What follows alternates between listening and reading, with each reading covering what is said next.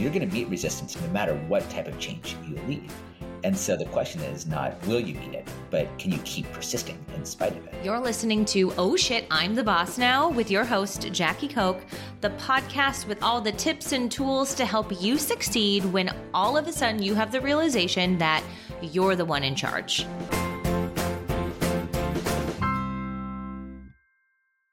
Hello, hello. Welcome back to Oh Shit, I'm the Boss Now. I'm your host, Jackie Koch, and today we are interviewing Alex Budak. Alex is a social entrepreneur, speaker, and writer. He is the co-founder of Start Some Good, a crowdfunding platform for social entrepreneurs, and has worked with organizations such as Ashoka and the Bridgespan Group. Budak has also served as a lecturer at U C Berkeley, teaching social entrepreneurship and global poverty alleviation. Well, that was a, I don't know why that word was so hard to say. Um, his writing has been featured in publications such as the New York Times, The Guardian, and Stanford Social Innovation Review. Budak is a sought-after speaker on social entrepreneurship, impact investing, and crowdfunding, and has spoken at events such as TEDx and SoCamp. Today on the show, we dive into what it means to be a change maker, how you can, and the skills that you need, um, and the shifts you can make as a leader to help create a meaningful workplace and a great, um, and really just have a, a meaningful impact and be a change maker um, within your organization and, and within your teams.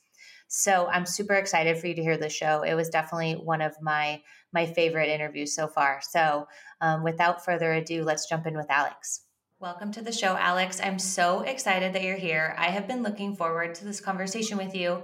Um, you know, what you teach and the work you're putting out in the world is so important because it has such a, a ripple effect um, everywhere, right? From people's personal lives, their work lives, to what they do in the world and the what happens in our society. So, so excited to, to dive in with you. Thank you for coming to the show. Oh, thank you for having me, Jackie. Thrilled to be with you. So I would love to start the conversation. You know, you have a book and um, and you really, you've coined the term change maker, right? I would love to have you start, I would love to start the conversation um, with having you describe like what or who a change maker is. So I take a radically inclusive approach to my definition of a change maker, and it came from my own experience. So before joining U C Berkeley Haas, where I teach, I was a social entrepreneur. I think being a social entrepreneur is one amazing way to make change, but I also realized that it's far from the only way, and that not everyone is meant to be an entrepreneur or a social entrepreneur. So changemaker is a term that I think is much more inclusive. It talks about the many ways we can all lead change. So the definition I put forward is simply someone who leads positive change from wherever they are. And so you'll see in that definition that there's no mention of roles or of titles or even scope or scale. It's a concept that I think an entry-level product manager or a small business owner has just as much claim to as a Nobel Prize winner. It's also an inclusive identity we can layer on top of our existing ones. So you can be a changemaker lawyer, a changemaker entrepreneur, or also a changemaker parent or a changemaker friend. It's a way of changing the way you see the world and your role in shaping it. That's amazing. And I suppose you could be a, a change, your, my version of a changemaker in my family life might be different than my my version of it in my career or or whatever. Does it, do you find that you can, well, I suppose you can pick how you're going to show up in, in, in each of those roles and either have them be the same thing or different, I would imagine. For sure. Well, one of the things that's really rewarding. So of course I teach undergraduates, but I also teach graduate students and I teach executives. So everywhere from eighteen years old to let's say seventy years old.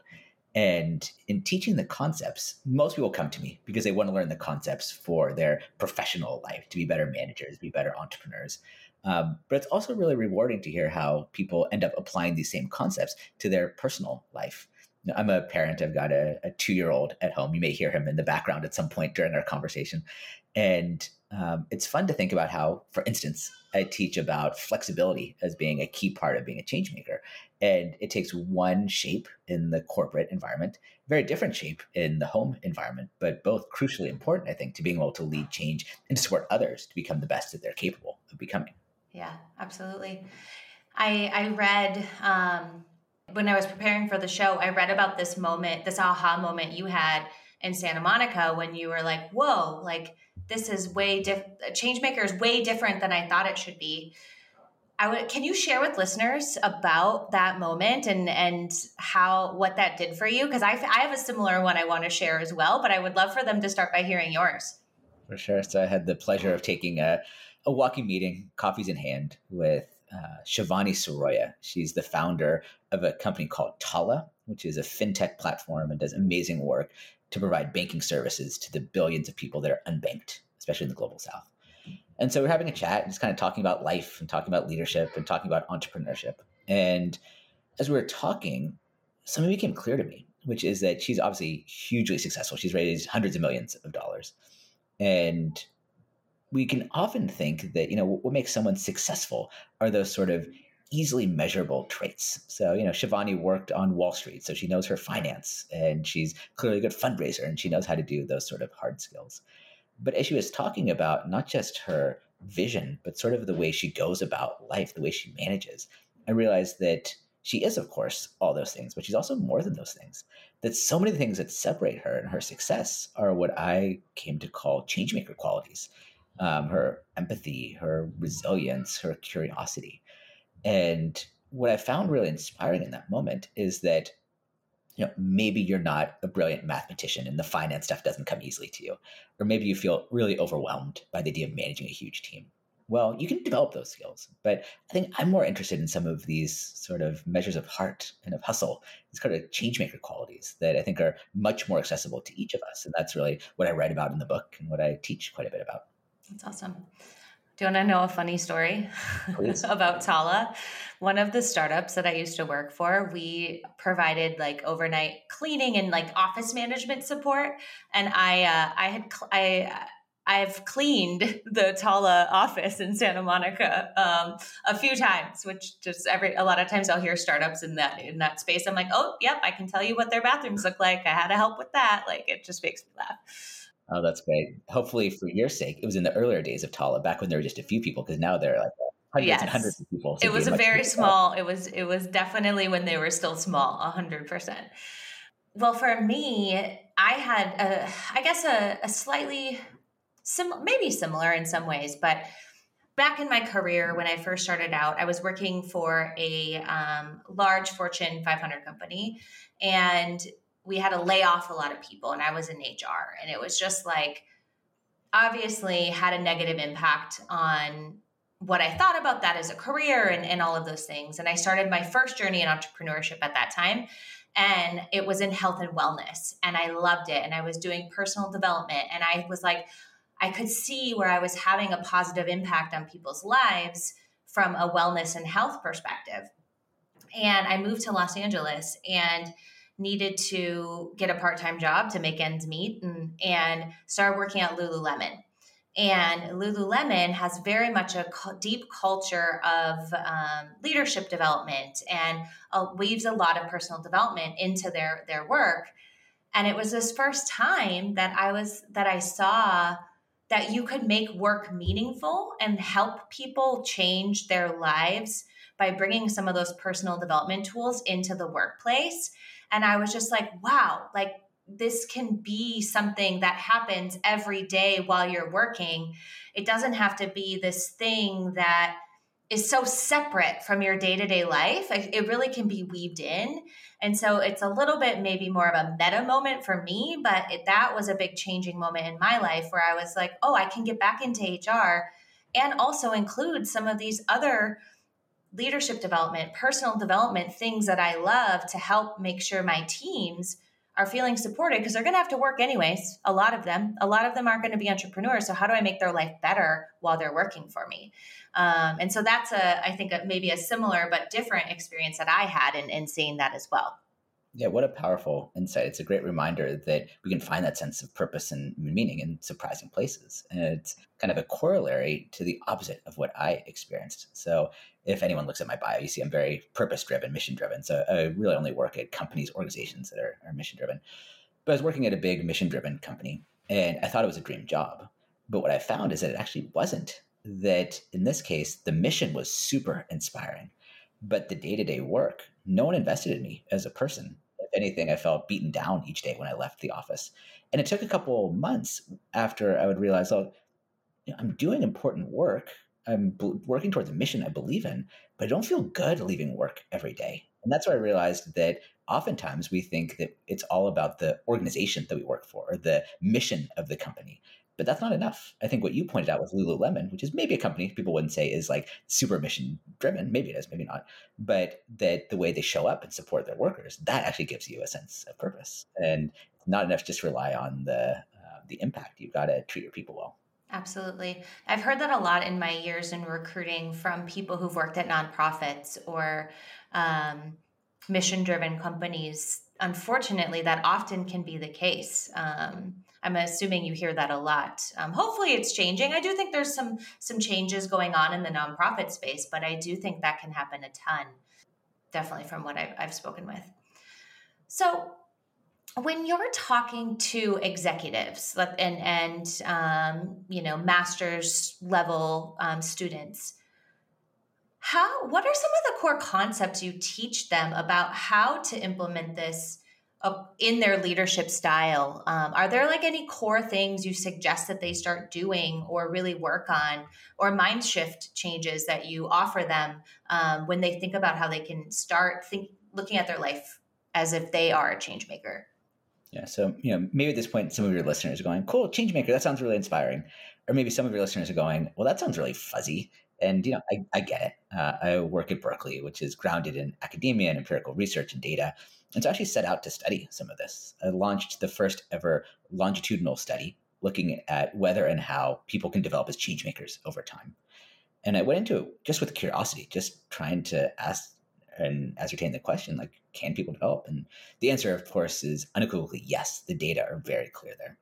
But now we're starting to be able to break down the data and see, well, what are some of the traits the most effective change makers have in common, the things that, irrespective of roles or of sectors or experience, that makes you a really effective change maker? And we're starting to see that there's a couple of trends that are super important.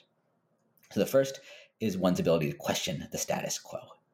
And this is something that is quite challenging. So behavioral economists Samuelson and Zeckhauser, they've proven that the status quo bias is a very real thing, that we as humans tend to overvalue what we already have and be resistant to change.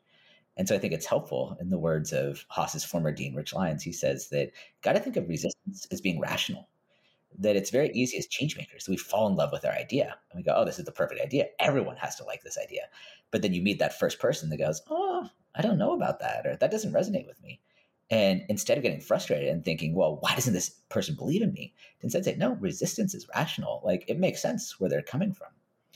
The consulting firm Nobel talks about, I think, a refreshing way to reframe cynics. So anyone who's led change, you've probably come across a cynic. Someone who says, nope, that'll never happen. And so their advice is to change the way we think about cynics, to say that a cynic is often just a disappointed idealist. So a cynic is someone who maybe so desperately wants to believe that change is possible, but they've been at the company for ten years. They've seen three strategic initiatives come and go, and none of them actually led to any change. Um, and so it's important to hear them out and listen to where they're coming from, to not just discard their critique right off the bat. But if you change the way you see them and say, well, where is this critique coming from? Where's their resistance coming from? See it as rational. That can be a really helpful first step, because you're going to meet resistance no matter what type of change you lead. And so the question is not, will you meet it, but can you keep persisting in spite of it? I think that's a helpful way to think about that first roadblock you're uh, inevitably going to hit. I mean, I think about this. I mean, I'm in H R, right? And so I get a lot of a lot of my conversations around, oh, this person's always complaining, or they have a bad attitude, or you know, all all of those things come up. And do you have any, did, do the studies show examples of how you've been able to like shift a cynic into a champion of something? I'm, because I feel like it's easy when it's the same person, you're like, okay, yep, I've already done that. It's not going to work, you know? So I'm, for listeners who maybe have some people like that on the team, um, any, any hope of, of converting a cynic to a champion? Yeah, there's lots lots of hope. And I can tell a story from my personal experience, but also share, because this feeds really nicely into the second piece of data, which is the second thing that effective change makers do, is they're able to influence without authority. So we often think that to be a leader, you've got to have the title and the power and the office. But actually, I think so much of leadership and so much of change comes down from not being able to tell someone what to do, but rather inspire them to be part of the change with you. But I think the way we often talk about and teach influence can feel really sleazy, I think, especially in business schools, right? So we might learn like the reciprocity effect, which is like, Jackie, I do something super nice for you. And then even though you don't want to, you just feel like, oh, well, I got to do something nice for Alex in exchange. That's how we often think about it. And so instead, in the book, in my teaching, I come up with what I call five influence superpowers. These are ways of influencing sustainably and for the long term. Let's go through each of the five quickly. Um, the first is empathy. So being able to put yourself in someone else's shoes. And I think it's crucially important. Patty Sanchez wrote an H B R finding that fifty percent of C-suite executives don't actually take into account how their change will be perceived by people on the front lines. It reminds us that it's not enough to just be right. You could have the right strategy, but if you don't have that buy-in because you don't understand, are people scared? Are they overwhelmed? Are they intimidated? You know, how do you reach them where they are? So I think empathy is the first of the superpowers. The second is relationships. And uh, this is one that could be helpful perhaps for the cynic. Um, and it's a long-term play because you can't just snap your fingers and develop a relationship, but it's investing in people as people. You know, here I think about a friend of mine recently reached out to me and said, hey, I'm running a race to raise money for a rare disease that affected a loved one of mine. Would you support me? And in a second, I was in. But if you were to ask me why I supported my friend, you know, honestly, it wasn't because of the disease he was raising money for, an important cause, but maybe not in my top twenty or thirty or forty. It was because I believed in him and I wanted to support him. And so he could have asked me to support him for running a race for any one of five hundred different causes, and I would have supported him because we had that relationship. The third is vision. And here I define vision as painting a picture of the future that's so compelling that people can't help but want to be part of it with you. And a crucial part, especially here with cynics, is to help the cynic connect their work, however removed from that larger mission, that larger goal. So that way, if you're trying to come to them and say, hey, here's what I need you to do to be part of this change effort, it's not just doing it in isolation, but giving that sense of purpose, showing them how this is connected to something even greater than themselves. The fourth one is passion. And now you can't fake passion. So I, I think authenticity matters here. But if you're truly passionate about something, to let that out. And many changemakers are. Yet we feel this pressure. I think the higher you get up in an organization, to sort of leave your passion at the door, to be super rational and say, like, this is why we have to do it. But no, if you're really passionate about something, it's a great way to connect people to that larger mission. And then the fifth and final one is making it safe. So recognizing that not everyone has the same risk tolerance, the same comfort level with discomfort. And so are there ways that you as a changemaker can make it safe for others to follow you? Here I think about my work at U C Berkeley, which is, of course, a big bureaucracy with lots of people that want to maintain the status quo. And so what I've learned is sometimes if I'm trying to influence, I might say, hey, look, I get that this is a big risk for you. Um, I use some empathy. And I say, here's my promise to you. If you come along with me, and if it works, I promise you will get the praise. And if it doesn't work, I promise I will take the blame. That's a way to get someone who's maybe on the fence that like wants to believe but doesn't feel quite comfortable to say, yeah, I'll come along with you. So those are the five influence superpowers. We've got empathy, relationships, vision, passion, and safety. That's amazing. Yeah, I think that a lot of this, the C E Os that I work with, they will, they, I think they're bought into this idea of safety and they think, oh, well, I told them that it was, that I wasn't going to do that. Or they think it's enough to just like say something once. Or tell them, you shouldn't be scared. Well, you know, and, and, and it, I'm often like, no, this is something you have to reinforce in different ways than just words too. Um, because they, they, they're so, they believe themselves and they forget that there's other things that affect somebody's feeling of safety other than just what they're hearing, you know? I don't know why I, I just, that just came up, I think, because it's very top of mind in a conversation with a client of mine for sure. I, what I'm also hearing is if you do come across t- people on your team who are critical or cynics, it doesn't mean that you should go out and fire them because they have a bad attitude, right? Because at some point what I'm hearing, you're probably then going to turn over your whole team because everyone's probably going to be a little bit of a, a critic at some point. Um, so you shouldn't just chalk them up to having a bad attitude because they don't agree with something um, right away, or even maybe over time. It might take time to prove it. Would that be a, a fair statement? I think that's super important because it's easy for us as leaders, I think especially first-time leaders, when we kind of lack some of the confidence that we just want to know we're doing a great job. And that would feel really nice. But it's also crucially important, I think especially for first-time leaders, but really for all of us, to be cognizant of our blind spots. Um, Andrea Espedito and Julia Bork did great work looking at what makes someone an inclusive leader. They found six traits. What I found most fascinating is that there's sort of two that work hand in hand.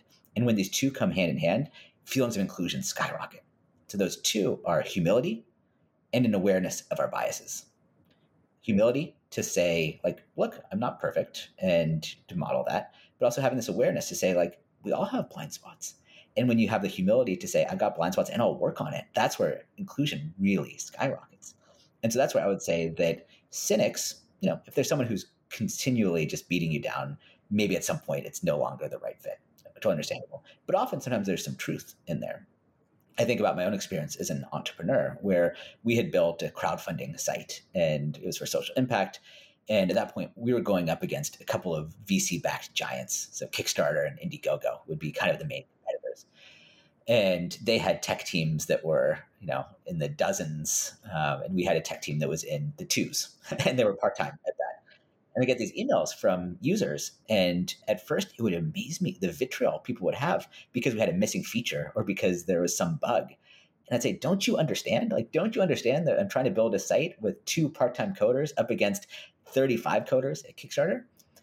But then I changed my perspective and saw them as disappointed idealists. And I shifted to say, actually, how amazing is this that this random stranger using our site to donate ten dollars to a nonprofit is so passionate, believes so strongly in our vision that they're willing to write this impassioned six-paragraph email to me about one button that they want on the site. Um, it does make it easy, but instead of just ignoring them out hand, I said, well, maybe they have something here.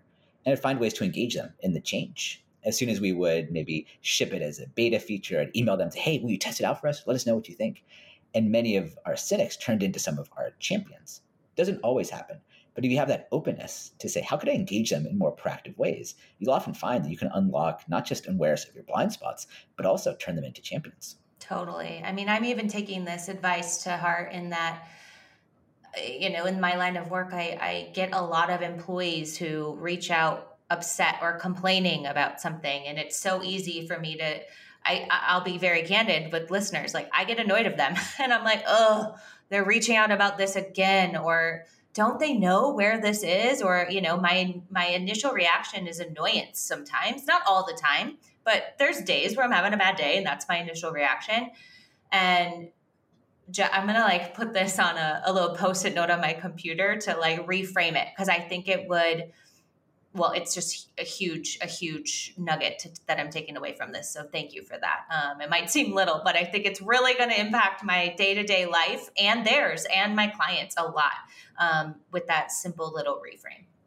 For sure. And I don't want to say you can't feel annoyed at first. I think that's a very normal response. And so the question isn't, do you feel it? But sort of, what do you do in that moment? Do you have the self-awareness to be like, I'm annoyed here, but let me take a pause. You know, here I think of Viktor Frankl in Man's Search for Meaning, one of my favorite books of all time. He says, between stimulus and response, there's a space. And in that space is our power to choose our response. And in our response lies our growth and our freedom. And so it's a chance for us to say, like, look, I get really annoyed by that too. But instead of just responding with annoyance, as a leader, can I sort of rise above it, take a breath, step away, and then respond in a way that's actually effective versus just sort of what our lizard brain tells us to do right away. Yeah. A hundred percent. In your book, or and maybe in your, your line of work, I think oftentimes, you know, leaders will want to start to develop some of these tools and these, these strategies that you outline.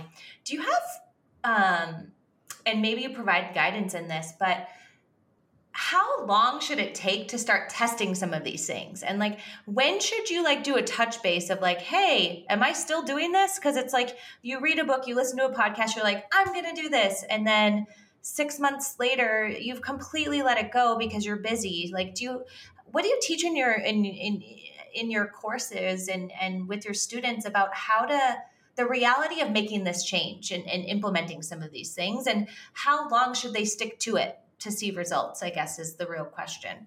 Yeah. One of my favorite books to assign in my class is called Act Like a Leader, Think Like a Leader by Hermione Ibarra of University College of London. And I love this book because it challenges our notion of how we develop as leaders. She says the traditional model is you sort of sit in your room and you read a bunch of leadership books and you decide, ah, this is the kind of leader I'm going to be. I'm going to be more empathetic, or I'm going to be an influential leader, whatever. And then you put it into practice. She says, no, that's actually backwards. What you got to do is first act like a leader, then think like a leader. So have a bias towards action. Say, look, I'm going to go do, do this, try this out, and get feedback constantly, iterative, like always be asking for feedback because you need to see what's working and what's not. You don't know until you actually put it out there. And so I like a really iterative cycle. And I think one of the most powerful things that you as a leader can model for your team is being open to feedback. We often say as leaders, yeah, you should listen to my feedback that I give you. But how open are we as leaders to the feedback that our team gives us? Amy Edmondson from Harvard, who's the leading scholar on psychological safety, talks about, as a leader, modeling failability at the top. So can you show that you have some of your own weaknesses, your own uncertainties, and can you ask for that feedback? And that's the best way to know, because ultimately you might say, oh, I'm being a super empathetic leader. But if your team doesn't think that you actually are, kind of doesn't matter. It's really about how they're perceiving it. And so I think this approach towards action, a bias towards action, and constant feedback and constant iteration is the best way to grow and develop as a leader. Mm-hmm. Absolutely. It's the perception of of the team. Um, again, a good nugget that I'm taking back to someone I'm working with right now. Um, amazing. Well, this has been so helpful and so amazing. I, I, I want to keep div- d- digging into a lot more stuff with you, but I guess um, that might have to wait for, for, for a follow-up conversation.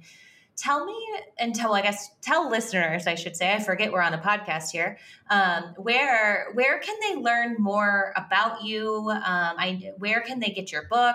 Um, how can they start to to get to know what you're up to and, and follow along and develop themselves? Oh, thanks for that, Jackie. A few ways. So Becoming a Changemaker is available on Amazon, Barnes and Noble, local bookstores, basically anywhere that you like to buy a book. You can pick up a copy if you're inspired. Um, I love connecting with leaders and changemakers on LinkedIn. So I encourage you, any of your listeners, to reach out to me there. And I'm pretty responsive, I think. Uh, and then also, if you just want to learn more about some of the work that I'm up to, you can check out my personal site, which is just alex budak dot com. Amazing, amazing. Is this your first book or have you written other books? I'm so curious. Um, my, my first book, and a real labor of love. Yeah. Oh, amazing. Congrats to you. Um, it's got to feel so, so nice to have it out in the world. Um, and maybe terrifying. I don't know. I, I think, I feel like I might want to write a book. So part of me feels like I'm terrified about it, but also, um, it's got to be so rewarding to have your work out there. It's super rewarding, as I'm hearing from total strangers. They're talking about how the book has influenced and touched them. And that I know that you realize, like, you read a book, people will read it. I still don't, I still, I'm still blown away that people are reading the book. And so that's really wonderful. But there is a lot of vulnerability, that moment where the book goes on sale and you realize, wow, these words are now going to be read by someone I don't even know. It's a scary moment, but uh, I found it to be a very fulfilling journey. That's amazing. I know. I feel like that about this podcast. I can't believe people listen, but thanks for listening to all of you listening. Um, well, thank you so much, Alex, for your gift of time today and sharing some of this knowledge with listeners. I am so grateful um, personally to have met you. So thank you so much. And I hope that we can continue to get to know, to know one another. And listeners, thanks for tuning in, and make sure you go buy his book and listen and start implementing it, please. It's going to make your life so much better at work and everywhere. So thanks for tuning in, and we'll talk again soon.